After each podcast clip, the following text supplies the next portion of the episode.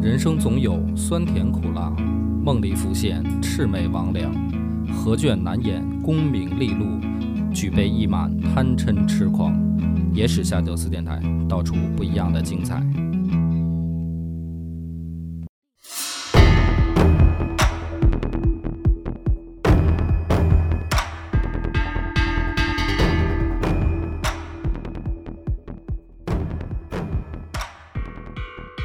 大家好，欢迎收听《野史下酒》，我是主播恶霸波。细菌博，这集故事呢，咱们就紧接上文讲到了说，这李显跟韦皇后啊、嗯两个人执政呢有一个特点，没什么正事 儿啊。你说他这个当皇帝时间吧，也不短，嗯，其实你从历史上来看吧，也有个五六年儿这个时间，但是这个时间呢，你从史书上其实看不出什么亮点，啊，就是比如说有什么政策推行吗？没有，就是提拔什么人才了吗？没有，然后记载的都是闹笑话，呃，对这个我我可以说一下。哎你说这个前朝啊，嗯治理的不行啊，是这李显能力有问题。你说韦后作为皇后，你统领后宫是吧？嗯，啊，咱们就说说这后宫，说是有一年这个元宵节正月十五，对，这中宗说呀，让这个宫女儿都出去也看看灯去，啊哎不是闹元宵这吗？还是韦后提出啊，来的，对，其实是啊，提出来了。嗯，结果呢，这一晚上，哎，跑了三千多宫女儿，对，啊总共皇宫里不到一万宫女儿。对，这事儿按说呢，你要说搁在别的朝代吧，本来是一好事儿，嗯就是说是叫与民同乐嘛，对对对是吧？说咱咱们两口子带上这个后宫佳丽三千，咱们这个逛逛东西市，是嗯吧？看看灯，挺好一事儿。妈回来一点数，还少了他妈三分之一。嗯然后这史书呢也挺逗，说是估计啊。是吧估估计是这宫女儿出去以后就跟这个跟见着什么小伙子就私奔了，嗯实际上呢，就可以看得出来，就是这两口子不太有正事儿嗯，是， 啊。这个宫里面，大家也不把他们俩当回事儿。于是呢，这六年当中吧，就是叫宵小辈出，是这么一个状态。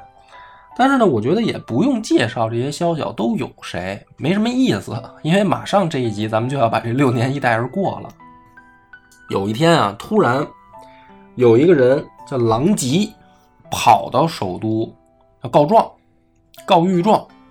这个告御状呢，说是韦皇后和宗楚客两个人要密谋造反，啊，直接就是告到这个李显这儿来。李显很吃惊，啊，说这个你是又不是朝中大臣，你怎么会知道这些事儿呢？李显啊，虽然吃惊啊，但是还没有决断的时候，这件事儿就被韦皇后知道了。韦皇后呢，马上就跑过来找老公说：“说这种事儿绝对不能这么一平民老百姓他告我，啊然后呢，你必须得严惩啊！你不严惩的话，这个风气一开，将来就没完没了了。”那李显就说：“你打算怎么办呢？”这个韦皇后说：“就是也没什么怎么办呢，把这人打死就完事儿了。”就逼着呢李显把这人打死了。嗯，所以彻底，这个事儿呢，在历史上看就很突兀，对吧？就是平常大家去解读的时候呢，因为本身带着对韦皇后的呃先入为主的观念，因为大家其实后来对这件事是定性的，就是韦皇后这个一党，就是就是想学她怎么说呢？想学武则天嘛，所以对韦皇后的评价一般都不高。但是这件事儿回过头来看的话，就很奇怪，就这个狼藉，他怎么会有胆子，对吧？自己跑到首都，然后告御状，就嗯，哎直接告到李显这儿，有点意思哈，对吧？这个里嗯面就觉得很奇怪，就是说，就算是韦皇后跟宗楚客他们两个真的想谋反，怎么会让这么一个人知道了？你都传到首都外边去了，啊。那么这个案子呢，到这儿就在历史上等于就是说不明不白，因为这人就打死了，就等于也没查。然后紧接着呢，就是许州参军燕钦荣又给李显上书。那么这一回书呢，上的特别逗，就是不光是说韦皇后在后宫淫乱，这是先把韦皇后点出来了，然后呢，说安乐公主和武延秀以及宗楚客这些人叫朋比为奸，危害社稷。然后希望呢李显严查。这个时候，李显呢就把这个燕亲荣叫到跟前来，就问他。但是史书上很逗，这时候还是写的说李显怎么说呢？说是打算把这人叫到跟前来啊，面责，就是实际上不是来问他说你当面骂一顿。对，就是说我把你叫过来，我是为了骂你，嗯就是说你怎么能这么胡闹啊，瞎告状，这个是史书给他的一个角度。然后呢，这个事儿又特逗，这个燕亲荣刚刚出殿，就是前面李显骂完他，他刚出殿就被宗楚客带一帮武士给抓住了。抓住了以后呢，说是把这个人扔到这个石柱子上撞死了，这叫什么折颈而亡，就是把脖子就摔断了，然后这人就挂了。这事儿就传到李显那儿，李显就怒了，就说怎么回事儿？说我前脚这个人刚出我的大殿，后脚就让你们给弄死了，就说这事儿到底是谁干的？然后一查呢，这些这个武士就说是我们听的是宗楚客的命令，李显就暴怒，说你们难道只知道有宗楚客，是吧？不知道有朕吗？嗯，到底谁是老板？啊，谁是皇帝，你们都弄不清楚了吗？然后呢，说宗楚客听到李显这么说，就害怕了，嗯然后就去跑去找韦皇后。他这个词儿呢说的更逗，看来皇帝是有想法了。然后呢，这个韦皇后也就有了想法，啊，你就说，哎呦，难道说我老公想造反嗯啊？这个不服管了是吧？嗯说那皇怎么皇帝想造反，啊听着听着，说那咱怎嗯么办？可以了？于是呢，就找来自己两个这个小姘头儿，嗯一商量就把这事儿就定了，说这么着，下毒，啊，就给这个李显下了毒，给毒死了朕死哈，啊！就是史书写的还很详细，嗯说是送上一碗汤饼。嗯这个呢，专家有不同的意见嗯，这啊。我来说我的这个汤汤饼嗯汤是饼什么是什么呢嗯实际上有的人不理解，嗯以为是大烙饼嗯或者是馅儿饼，嗯其实，在唐朝，汤饼指的是什么？面条，嗯，对吧？对，就是实际上是咱现在的所谓的这个拉面，就是这种东西，面条、哦热汤面宽面嗯啊。这唐朝的时候喜欢吃这种他东们西。西西安嘛，嗯裤带扯面，然后呢，说在这个面里面就给下了毒了，哦下毒以后就把李显给毒死了。讲到这儿呢，大家可能觉得很怪，嗯就是我怎么讲这么快？ 你说按说这个适合单讲一集，嗯我的观点是什么呢？这里面有两个怪的点，第一个就是说，这个伪皇后和所谓的宗楚客也好，安乐公主也好，这些人他们到底是不是要造反？就感觉啊，听起来这像是一个突发事件，嗯有人来告状，啊、一个不行，两个，然后告完状以后呢，这个告状的人就不得好下场，然后这帮人就狗急跳墙，就把皇帝给毒死了。这事儿怎么听起来怎么觉得说怪异？是，这是第一个，就是说一场政变像是突然的一个应激反应。嗯第二个是什么呢？是李显的反应，就是李显在这个过程当中啊，他其实表现出来的一直是不怀疑媳妇儿。对啊，他是韦后的保护伞，，啊对，就是说，你看第一个人来的时候，媳妇儿说打死，他就给打死了。然后第二个人来的时候，他实际上是把这人叫过来骂一顿，并没有说啊，我听听你说我媳妇儿要造反到底是怎么回事，他没有这个嗯意思。那么这个里面这两个怪异，其实史家也好，或者说前面的前辈也好，没有办法做过多的剖析。嗯为什么呢？因为没有证据，就是你只能说是一种猜测。但是我就作为野史下酒，我就想给一个猜测。嗯这种猜测是什么呢？就是其实韦皇后的政治意图不高，就她不像武则天那样，她说我是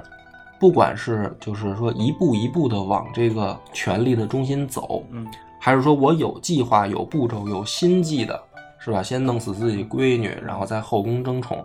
然后一步一步的说，我这个把老公架空，嗯我二圣临朝，我一步一步的这样来。那么韦皇后跟武则天的做法，你可以明显感得出来的是什么呢？她在模仿，她不是一个有计划、有步骤的，对他们把老公架他空。的目标不是很明确。，对，那么也就是说，我们上集讲的，他其实没有一个政治头脑，说是我怎么想去夺权。但问题是什么呢？李显也没有，就是李显他也没有一个平衡术，基本上就是媳妇儿想干嘛我就干嘛。两口子呢，说不好听点儿都是糊涂车。那在这个情况下呢，就要有人想搞事情，对吧？嗯，所以搞出来的事情呢，就是说我要给韦后制造麻烦，我要给他搞事情，让这个糊涂车呢自乱阵脚，然后我们才好行事。那么在这个里面，就有几个嫌疑犯，嗯对吧？这个是历代史家他不好意思点出来的嗯，这个有深意了啊。啊。我们这一集呢，来讨论一下这几个嫌疑犯都有可能有谁。嗯咱们列出来几个我能想到的啊。嗯第一个呢，就是太平公主。嗯太平公主呢，实际上跟安乐公主的身份是重叠的，嗯就是她是最早版本的安乐公主，嗯对，吧？就是打武则天明白。他是玩的，欢的时候，他是公主初代目。对安乐主公主的是第一二代目嗯第一个版本，安乐公主都是都是二代目了。对，那么太平公主有没有可能做这种行为，就是给韦后添乱呢？嗯我认为是有的，就是在李显跟韦皇后两口子瞎折腾的时候，太平公主是有有这个意图的。嗯武则天打乱了一个纲常，让她的后辈，就是她的小辈儿，都看到了说，女人是可以当皇帝的。对，啊那么在这个序列上，太平公主不是没希望，安乐公主也不是没希望，韦皇后也不是没希望，就她们三个是同等的，都有希望的。所以我认为第一个嫌疑犯就是太平公主，嗯也就是说，比如说这个狼藉和这个燕亲荣背后有没有人？太平公主是第一个嫌疑犯，第二个嫌疑犯是谁？嗯我认为就是李隆基。一般讲这个的是讲的什么呢？是讲到毒死以后，嗯韦皇后跟宗楚客想政变，嗯再把李隆基讲出来嘛。那么我讲的对的呢，我就我会先一步，就是说在打死这两个人这个事儿上，李隆基就有嫌疑，就是说他是二号嫌疑嗯犯。这又是为什么呢？因为从后来的表现你会发现，李旦很软弱，对，就是说李隆基他爹。嗯，嗯本来这个里面嫌疑最大的太平公主下面应该排的是李旦，嗯，对，就是说项王李显的一个弟弟一个妹妹对，嗯他们两个跟嫂子是吧？想争一争，但是从后来的来看，就是说李隆基搞定政变以后，李旦的所有的做法都是儿子说什么就是什么嗯了，他也没争也没抢，而且呢，某些专家的评价，或者说在历史上的评价来说，李旦会被类比成的是李渊，就是儿子太强势的时候，老子怎么办？李渊跟李旦是划等号的，所以在这个时候挑唆后面的人去给嫂子使绊儿，我觉得不像李旦啊，他的风格我觉得李旦的心智啊，在武则天登政期间已经被彻底摧毁了。对，就是说白了，能躲事儿就躲事儿，他不是那挑事儿的。所以在这个序列上，最有可能的是李旦的儿子。嗯那么李旦一共六个儿子，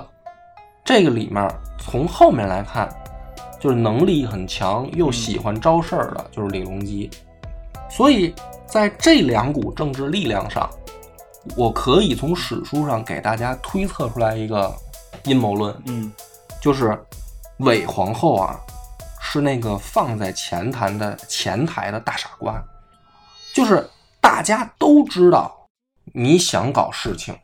然后大家也知道你想搞事情，你只是模仿婆婆，你搞不成事情，然后你周围围着的这些人。啊，上官婉儿属于天天自己在外面想着怎么吃喝玩乐、嫖嫖娼，这个玩难手，对，而且从上官婉儿自身的角度来说，嗯她也并不是坚定的站在韦后一党，对，因为她曾经三次上书给这个李显，就说不让这个安乐公主封皇太女，对，嗯，所以说她并不是坚定的站在她这边的，安乐公主呢，实际上又有点什么呢？就是跟自己的兄弟，甚至跟自己的老妈有点不对付。就是她这个一家子很糊涂，这个女儿会把自己的兄弟当成政敌，嗯，然后把自己的老妈甚至也当成政敌，就是看起来他们是同一阵线，实际上互相使绊儿。那么我为什么没把安乐公主算在嫌疑犯里面儿？就是因为从后来发生的这些事儿来看，安乐公主也没这脑子。对，就是能力确实有限，对，就是你算嫌疑犯的呢，你得把这个能力够格的人算进来。嗯这没这脑子的，你都说是高看他了。所以呢，在这件事儿上，我先给大家定一扣儿，嗯就是伪皇后，她在历史上表现出的怪异，嗯，是因为隐去了有人挑事儿。对，但是你说，比如说这个燕亲荣和这个狼藉他们上书这件事儿，你不能不记。嗯就是说这个导火索的事儿，你不能不记。嗯。只能隐去说背后的这个幕后黑手是谁。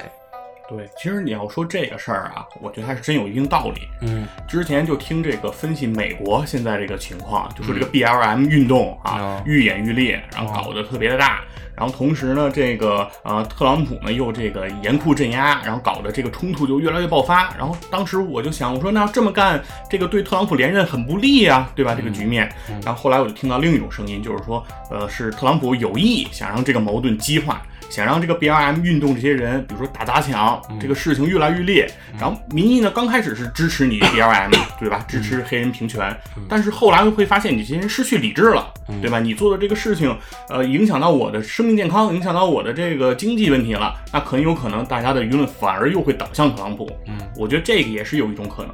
所以这个阴谋论是我一家之言，但是我觉得呢，最有可能的情况是这种情况，嗯就是说，但有没有三号嫌疑犯？可能有，比如说，既不是太平公主，也不是李隆基他们，是其他一波人，只不过这波人后来呢，在政治斗争当中消失了。嗯所以就干脆整个就忽略掉，当然也有这种可能，对因为你要从留下来的史料里面找证据，嗯，对。这只不过我们现在看不到嘛。对，如果从获益的角度讲，那我觉得太平公主和李隆基呢，他们肯定是最大的。对，所以这件事儿呢，我把他李李显的这个死，我把它讲得很快。嗯，享年五十五岁。啊，纵看李显这一辈子呢，先当过一次这个太子，嗯，然后上位一个月被废，然后就是关了十四年，啊，给给他囚禁起来。然后十四年之后回来，又当了皇太子六年，然后当皇帝六年，然后被自己媳妇儿毒死。所以李显在历史上总体评价呢，就是不高嗯，觉得他是一个胡闹的皇帝，对吧？有点儿但是实际上，我刚才分析完的这个扣儿你就明白了，他处在一个什么呢？处在一个变革当中，就是前面有老妈打乱纲常，后面有媳妇儿、姐姐、闺女，夹着这一个老爷们儿，你怎么看他？横竖看他，你就看他觉得他不提气，对吧？所以李显一死以后， 马上首都就戒严，韦后呢就调了府兵五万人，然后把这个兵权交给了自己的兄弟们，就是韦姓的啊这些这个这个兄弟去带兵，然后密不发丧，把所有的宰相招入禁中开会，就是说这个事儿，首都就戒严了。戒严以后呢，就让太平公主和上官婉儿起草诏，就是老公这遗书我我们来来写，立温王李重茂为皇太子啊，然后呢，让韦皇后训政，实际上就是他们自己人定好嗯，定好让韦皇后训政，然后李旦呢做参谋政事，啊，就是说白了辅政，嗯托孤，托孤，改元唐隆，这一场呢，其实就是政变，但是搞的呢就是很顺利的一场暗杀，就权力就好像过渡到韦皇后手里了。然后呢，大家就会想说，这个韦皇后在这一步上其实已经成功了。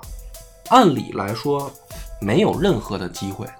就留出空隙来。但是很逗的是呢，马上紧接着就说啊，说宗楚客他们就劝慰皇后，说你既然已经做到这一步了，干脆呢你就学你婆婆到位，嗯就是劝她称帝，对，登基就完了。登基就完了，您也就别训政了。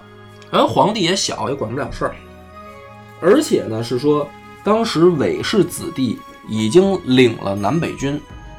就说白了，首都附近的这个军队已经控制住了。枪杆子里边可以出政权了。对，然后呢，就怂恿韦皇后说啊，干脆就这样，把这个李旦嗯，和太平公主啊弄死，然后呢，你就登基称帝。就在这一步的时候，李隆基动手了，所以李隆基的这个冒出来显得很突兀。嗯，李隆基动手的是什么呢？先是兵部侍郎叫崔日用，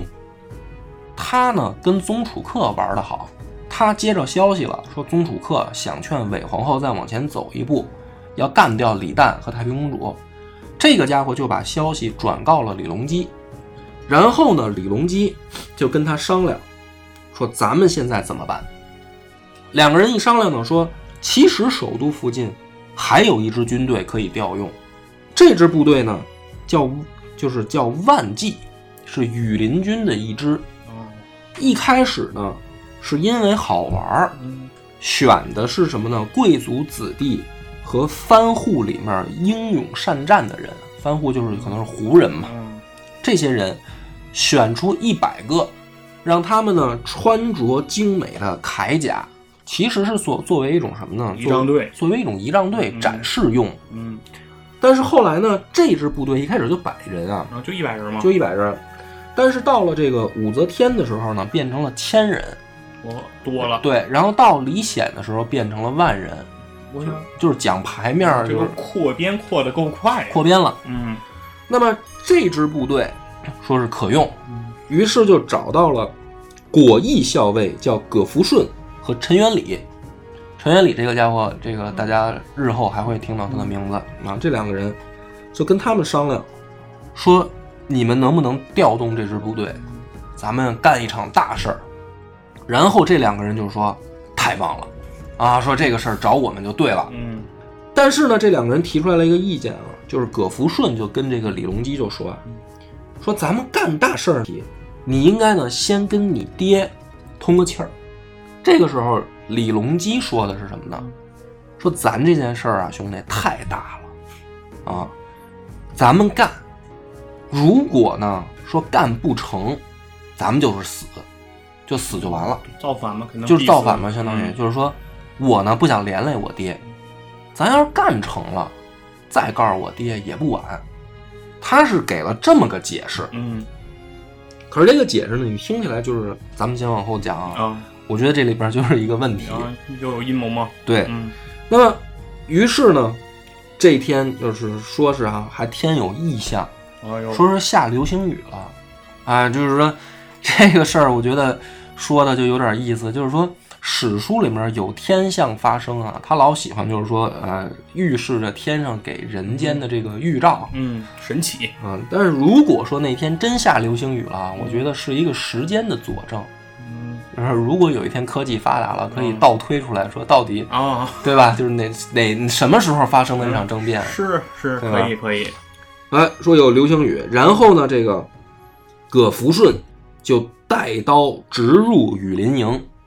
然后呢，就跟羽林军说了一段话，说韦氏镇杀先帝，人人得而诛之。然后的反应是什么呢？羽林军就说啊，说欣然听命。啊，这个里面反映出来一个问题，就是毒死李显这件事儿看起来不是秘密，对，就是说白了，李隆基去找这个葛福顺儿，嗯两个人商量，还有陈元礼商量这个事儿，包括崔之用算进来商量这件事儿的时候，看似是羽林军临时倒戈，对呀，而他们拿出来了一个这个理由，就是说韦皇后毒死了嗯皇帝，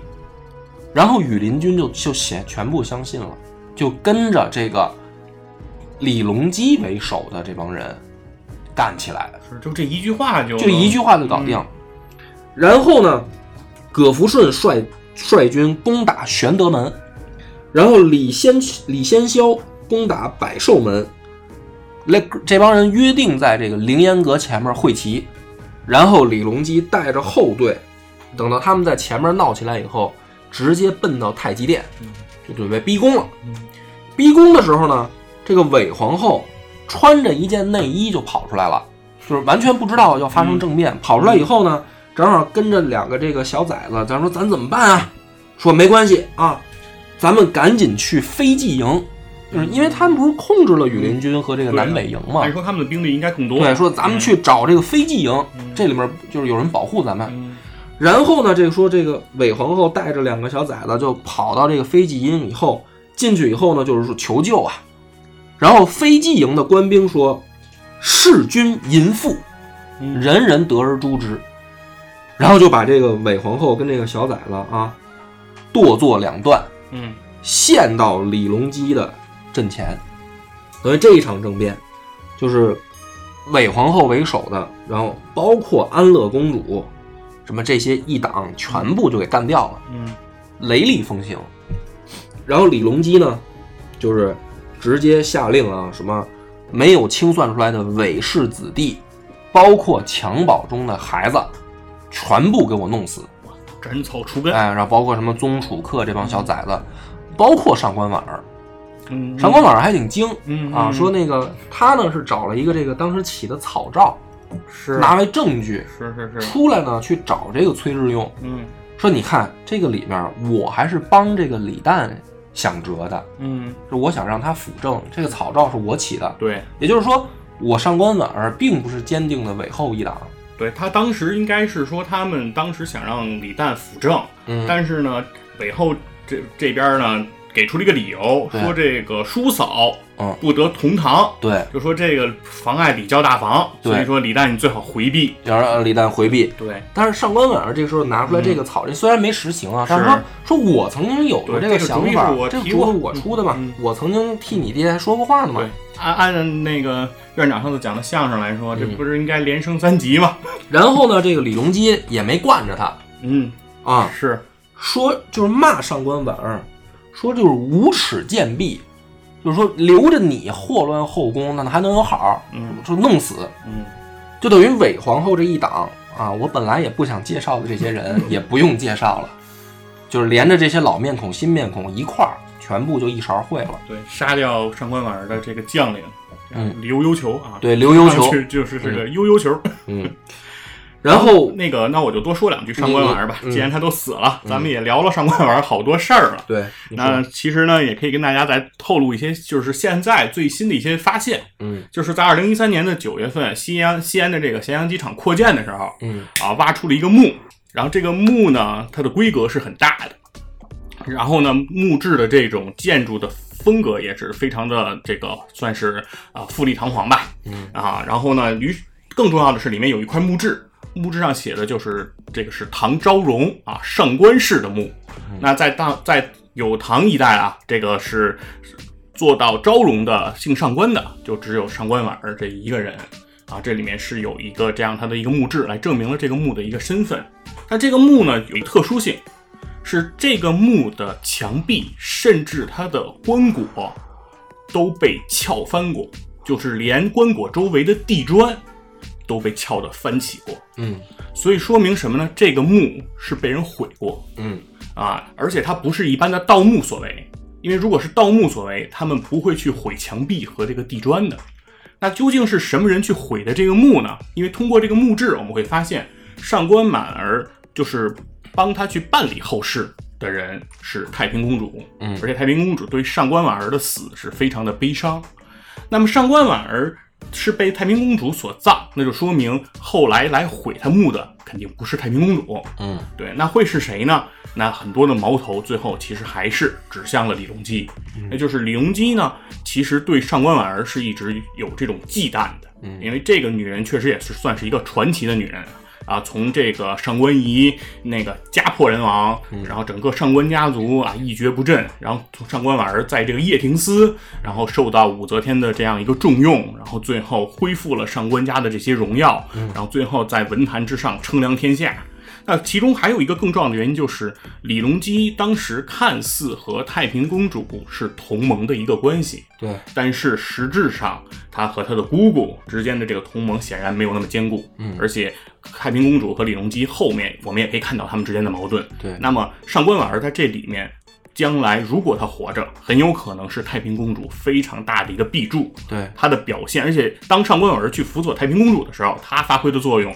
和太平和上官婉儿去辅佐韦后，那这个效果肯定是完全不一样了。嗯，对，因为老板不是糊涂车子 了，那很有可能会能起一些风浪的。所以对这是李隆基的一个动机。嗯，所以这件事儿讲清楚了呢，大家就理解了说。在这一场政变当中，李隆基的那个目标性啊特别强，嗯，它强在哪儿呢？咱们现在可以做一个总结了。首先，这里面的疑点，他怎么会这么容易的就调动禁军？嗯就这两个人为什么这么快就听了李隆基的话？对，而且那可是一万人的队伍啊。对，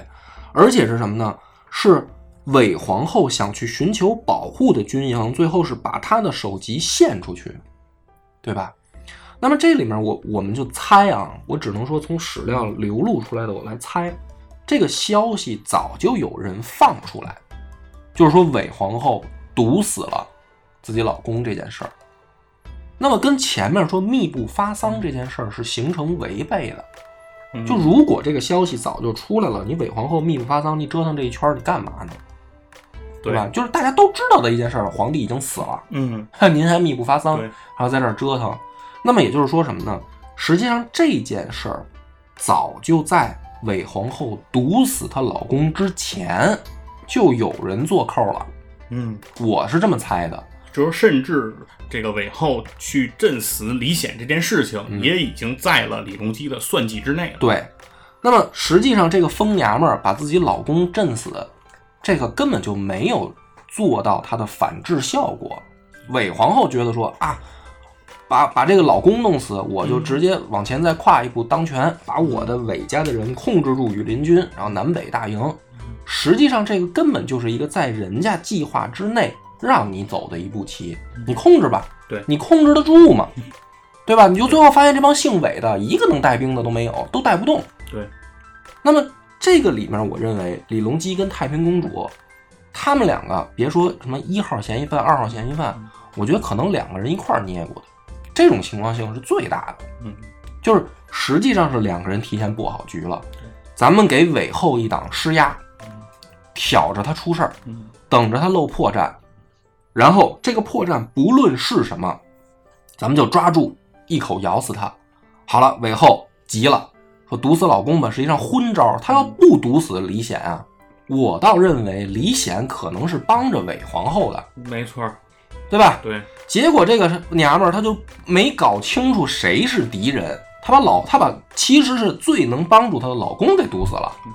然后好了，这帮人抓住机会，马上控制了禁军，嗯。就直接把韦后一党就给清对，了。如果李显在，李隆基只让你动兵，那你就绝对就是，那你的目标就是我，就是我皇帝，对你就是造反。那你这是大逆不道。对嗯，所以这个里面整个案子在历史上留下来给后人看的，和前面这些就是，呃，前辈们解读的，其实都存在一个问题，就是没弄清楚谁是那个幕后黑手，对吧？就是伪皇后实际上那大傻瓜，我觉得让人玩儿了。玩完以后呢，马上这个太平公主呢就传少帝命，就是李重茂的命令，说我愿意让位给项王。你就发现是什么呢？实际上少帝就是李重茂嗯是傀儡，嗯，是不不是说光控制在韦皇后手里，在在他这个太平公主这儿一样是傀儡。谁都捏过。谁都捏过，然后说你你让位吧，好，我就让，就让给李旦了。嗯李旦呢，这个时候才知道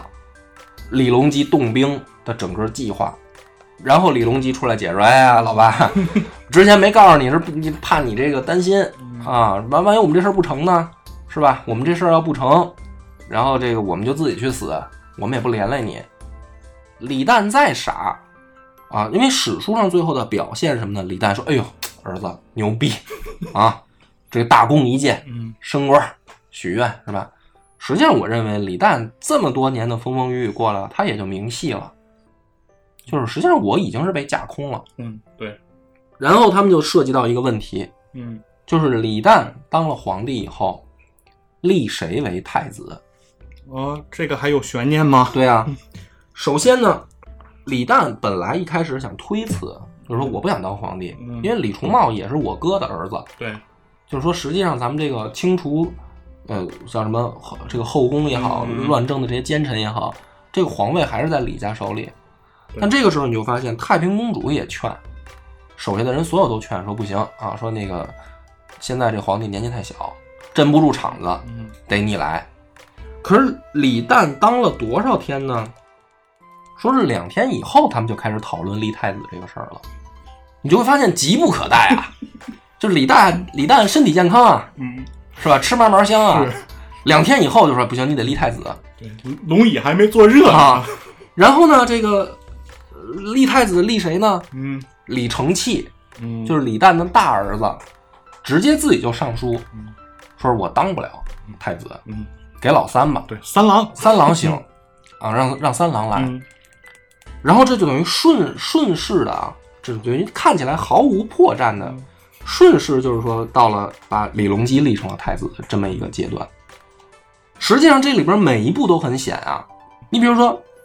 李重茂这件事儿，如果太平公主不同意让位，那李旦就当不了皇帝，都是李家子孙啊，对对吧？对，你打倒的是韦后，韦后倒了。嗯为什么李重茂不能当皇帝？如果太平公主抓着这个不同意，那就办不成。好了，立了李旦以后，按照长幼之之分，对，因为李隆基他并不是嫡子，对，就是如果按照嫡传嫡不传庶，嗯是吧？那也应该是李承器。如果比如说这个时候太平公主，甚至李旦也说说，哎，虽然这个老三有功，但是咱们这个啊，将来你辅佐哥哥当个好皇帝啊，还是让李承器来，因为李承器也没毛病。嗯对，整个事件里面，你可以看出来李承器没干过任何错事儿。如果这个也不同意，还是没戏。结果你就发现，这个整个的事件，所有的都天衣无缝的顺到李隆基身上来了。我很难想象说这件事儿是没有预先铺垫的。而且我也很难想象像李承器这些人没有受到胁迫，对，就是李李承器这些人，难道在私底下他们就没有任何的说说想法儿，对吧？嗯为什么没到这么顺理成章呢？就是说我来不及有想法了，老三已经都搞定了，把这些人，对吧？那么所以呢，这件事儿等到李隆基上位以后，特别逗的是什么呢？史书上说啊，说李旦根本就不管事儿，所有的事儿呢传到李旦那儿，李旦都是两句话，第一句话是“太平知否”，就是我我姐姐知不知道、嗯啊？或者还是妹妹吧，嗯啊妹我妹妹妹妹啊，妹我妹妹知不知道？嗯，我妹知道吗？然后我呃，底下人说啊，那个太平公主知道了。嗯哦，三郎知否？我儿子知道我儿吗，我三儿子知不知道？这底下说知道。哦，知道了，那就不用问我了，那就办吧。然后呢，这个时候就说啊，说太平公主自恃功高嗯啊，就觉得说这一场剿除韦后的政变，我也有功啊，我儿子也有功啊，对，是吧？那么我们这个坐这个位置没问题。这个三郎呢，不太好控制啊，对于我今后来说可能是个威胁。说这个时候太平公主想学自己妈，意识到李隆基有问题，但实际上呢，我们从头再来翻这件案子，你就可以发现，太平公主的政治手腕明显也没有李隆基高，因为紧接着你就可以发现什么呢？姚元之，也就是日后的姚崇，嗯宋璟、张悦这些人全部站在李隆基一边儿，哇，就给李旦嗯递消息、递话，说什么呢？说这个眼下呀，这个太子这是大卫，经常传出风言风语。李旦就问，说是难道我儿子真有想法吗？嗯这三个人只要李旦一问这句话，就是说啊，这个是太平公主搞的猫腻，是不是太平公主搞的猫腻呢？是。的确是太平公主觉得李隆基不好控制，所以不断的在外面造舆论，嗯说东宫有意志。然后李旦不管问谁，这些人都说外面是有风言风语，但是谁搞出来的？太平公主搞出来的。你就发现是什么呢？李隆基从幕后走到台前的时间很短，但是当他一走到台前，不论是军界还是政界，嗯都给予了极大的支持，嗯，没错儿，甚至是超过了韦皇后和太平公主。对，那么史学家呢就会分析说，包括史书记载的都特有意思。嗯他说这个叫什么呢？叫天老天爷啊，保佑李家出了个能人。嗯我认为这是扯淡，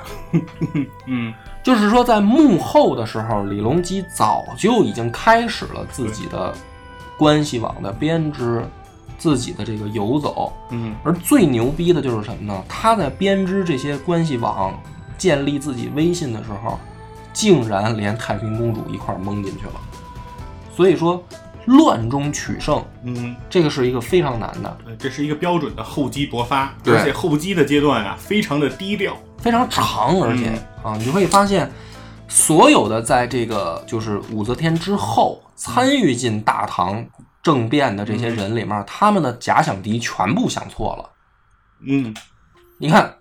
李旦是什么都不想，嗯天天傻呵呵啊，这他妈后宫走丢了三分之一宫女都没事儿。嗯，那你说对李他显，嗯，啊，对，李显，李显是这么一个李主显儿是糊涂车的啊，糊涂。嗯车皇帝。李旦呢是等于能躲就躲，李旦说：“活着是我最大的对愿我望。能活就行。韦皇后呢，甚至我们可以从后来可以把她的严防死守的一直在防老公，”嗯，对吧？她防防错人了。对，太平公主一直在防韦皇后，安乐公主在防太平公主啊。然后这个啥事儿不管的李旦，反而成了李隆基最好的一个这个保护伞，就是觉得这个李旦老四没什么想法，挺好。那他这六个儿子得排在他的序列下面嗯，恰恰是这样的话，李隆基有了这个自己的机会，利用他们之间这个乱斗的情况下，嗯最后一招制敌，是吧？你拔剑亮剑即制敌。所以当这件事儿爆发了以后，还有一个反复，这个反嗯复呢，我也不细讲啊，就是说这个呃正因这个漏网之鱼，嗯还想推着这个李重福再出来搞一次，结果马上就被镇压了。那么讲到这儿的时候，我们就可以发现说，今天这一集按照传统讲法，应该是讲的韦皇后如何的阴险啊，在后宫搞阴谋诡计，嗯又养面首，给老公戴绿帽子，最后把老公毒死。实际上这一集在讲什么？在讲李隆基。嗯就所有韦皇后干的这些操蛋事儿，都在李隆基的算计里面。然后，只不过史书呢，替李隆基啊，把这些边边角角的材料给避掉了。避掉了以后呢，留下来的史料的印象就是说，韦皇后该死，对，太平公主野心过大，嗯对吧？然后实际上呢，老李家有天命相护，啊，出了李隆基这样一个能人。而我认为李隆基是什么呢？连他爹他哥是一块儿都算进去的，嗯就是李承器、李旦这些人是都在李隆基的这一盘棋里的。啊，只要我动手，包括我自己家里面的人也别想来跟我争。所以你就发现李承器老老实实就把皇位交出去了，太子位交出去了，包括他爹也是，啊，没过几天儿，啊，这个就该退休退休，开养老院，你就见不到这个李旦再有什么作为了。所以这一集呢，我们讲这个李隆基就讲清楚了。那么讲他铺垫这么多，甚至把等于韦皇后、太平公主的戏份儿一块儿转嫁到他身上，因为后来太平公主跟李隆基还是有一场正面对决的，对呀，这个我们要放到下一集讲。嗯但是这一集我们就可以看得出来，刚刚出场的这个李隆基，是吧？可以用这个怎么说呢？就是那种武侠小说或者玄幻小说里边那种登场幕后 BOSS 的那种形象来描述他。嗯这个时候的李隆基的确是英明神武，而且是办事儿雷厉风行，而他很清楚自己想要什么，很清楚自己该干掉谁，也很知道我怎么能够达到我的目的。而现在呢，我们只能用推测的讲法，就是说在史料上的证据不足，我们只能从推测来讲，说李隆基应该是他在幕后操作。而到他跟太平公主的争斗的时候，那就不用应该了，那就是亮剑了。嗯啊，一直到他稳固自己的皇位。那么，预知后事如何，且听下回分解。我们的微信公众号叫“柳南故事”，柳树的柳，南方的南。如果还没听够的朋友，欢迎您来订阅关注。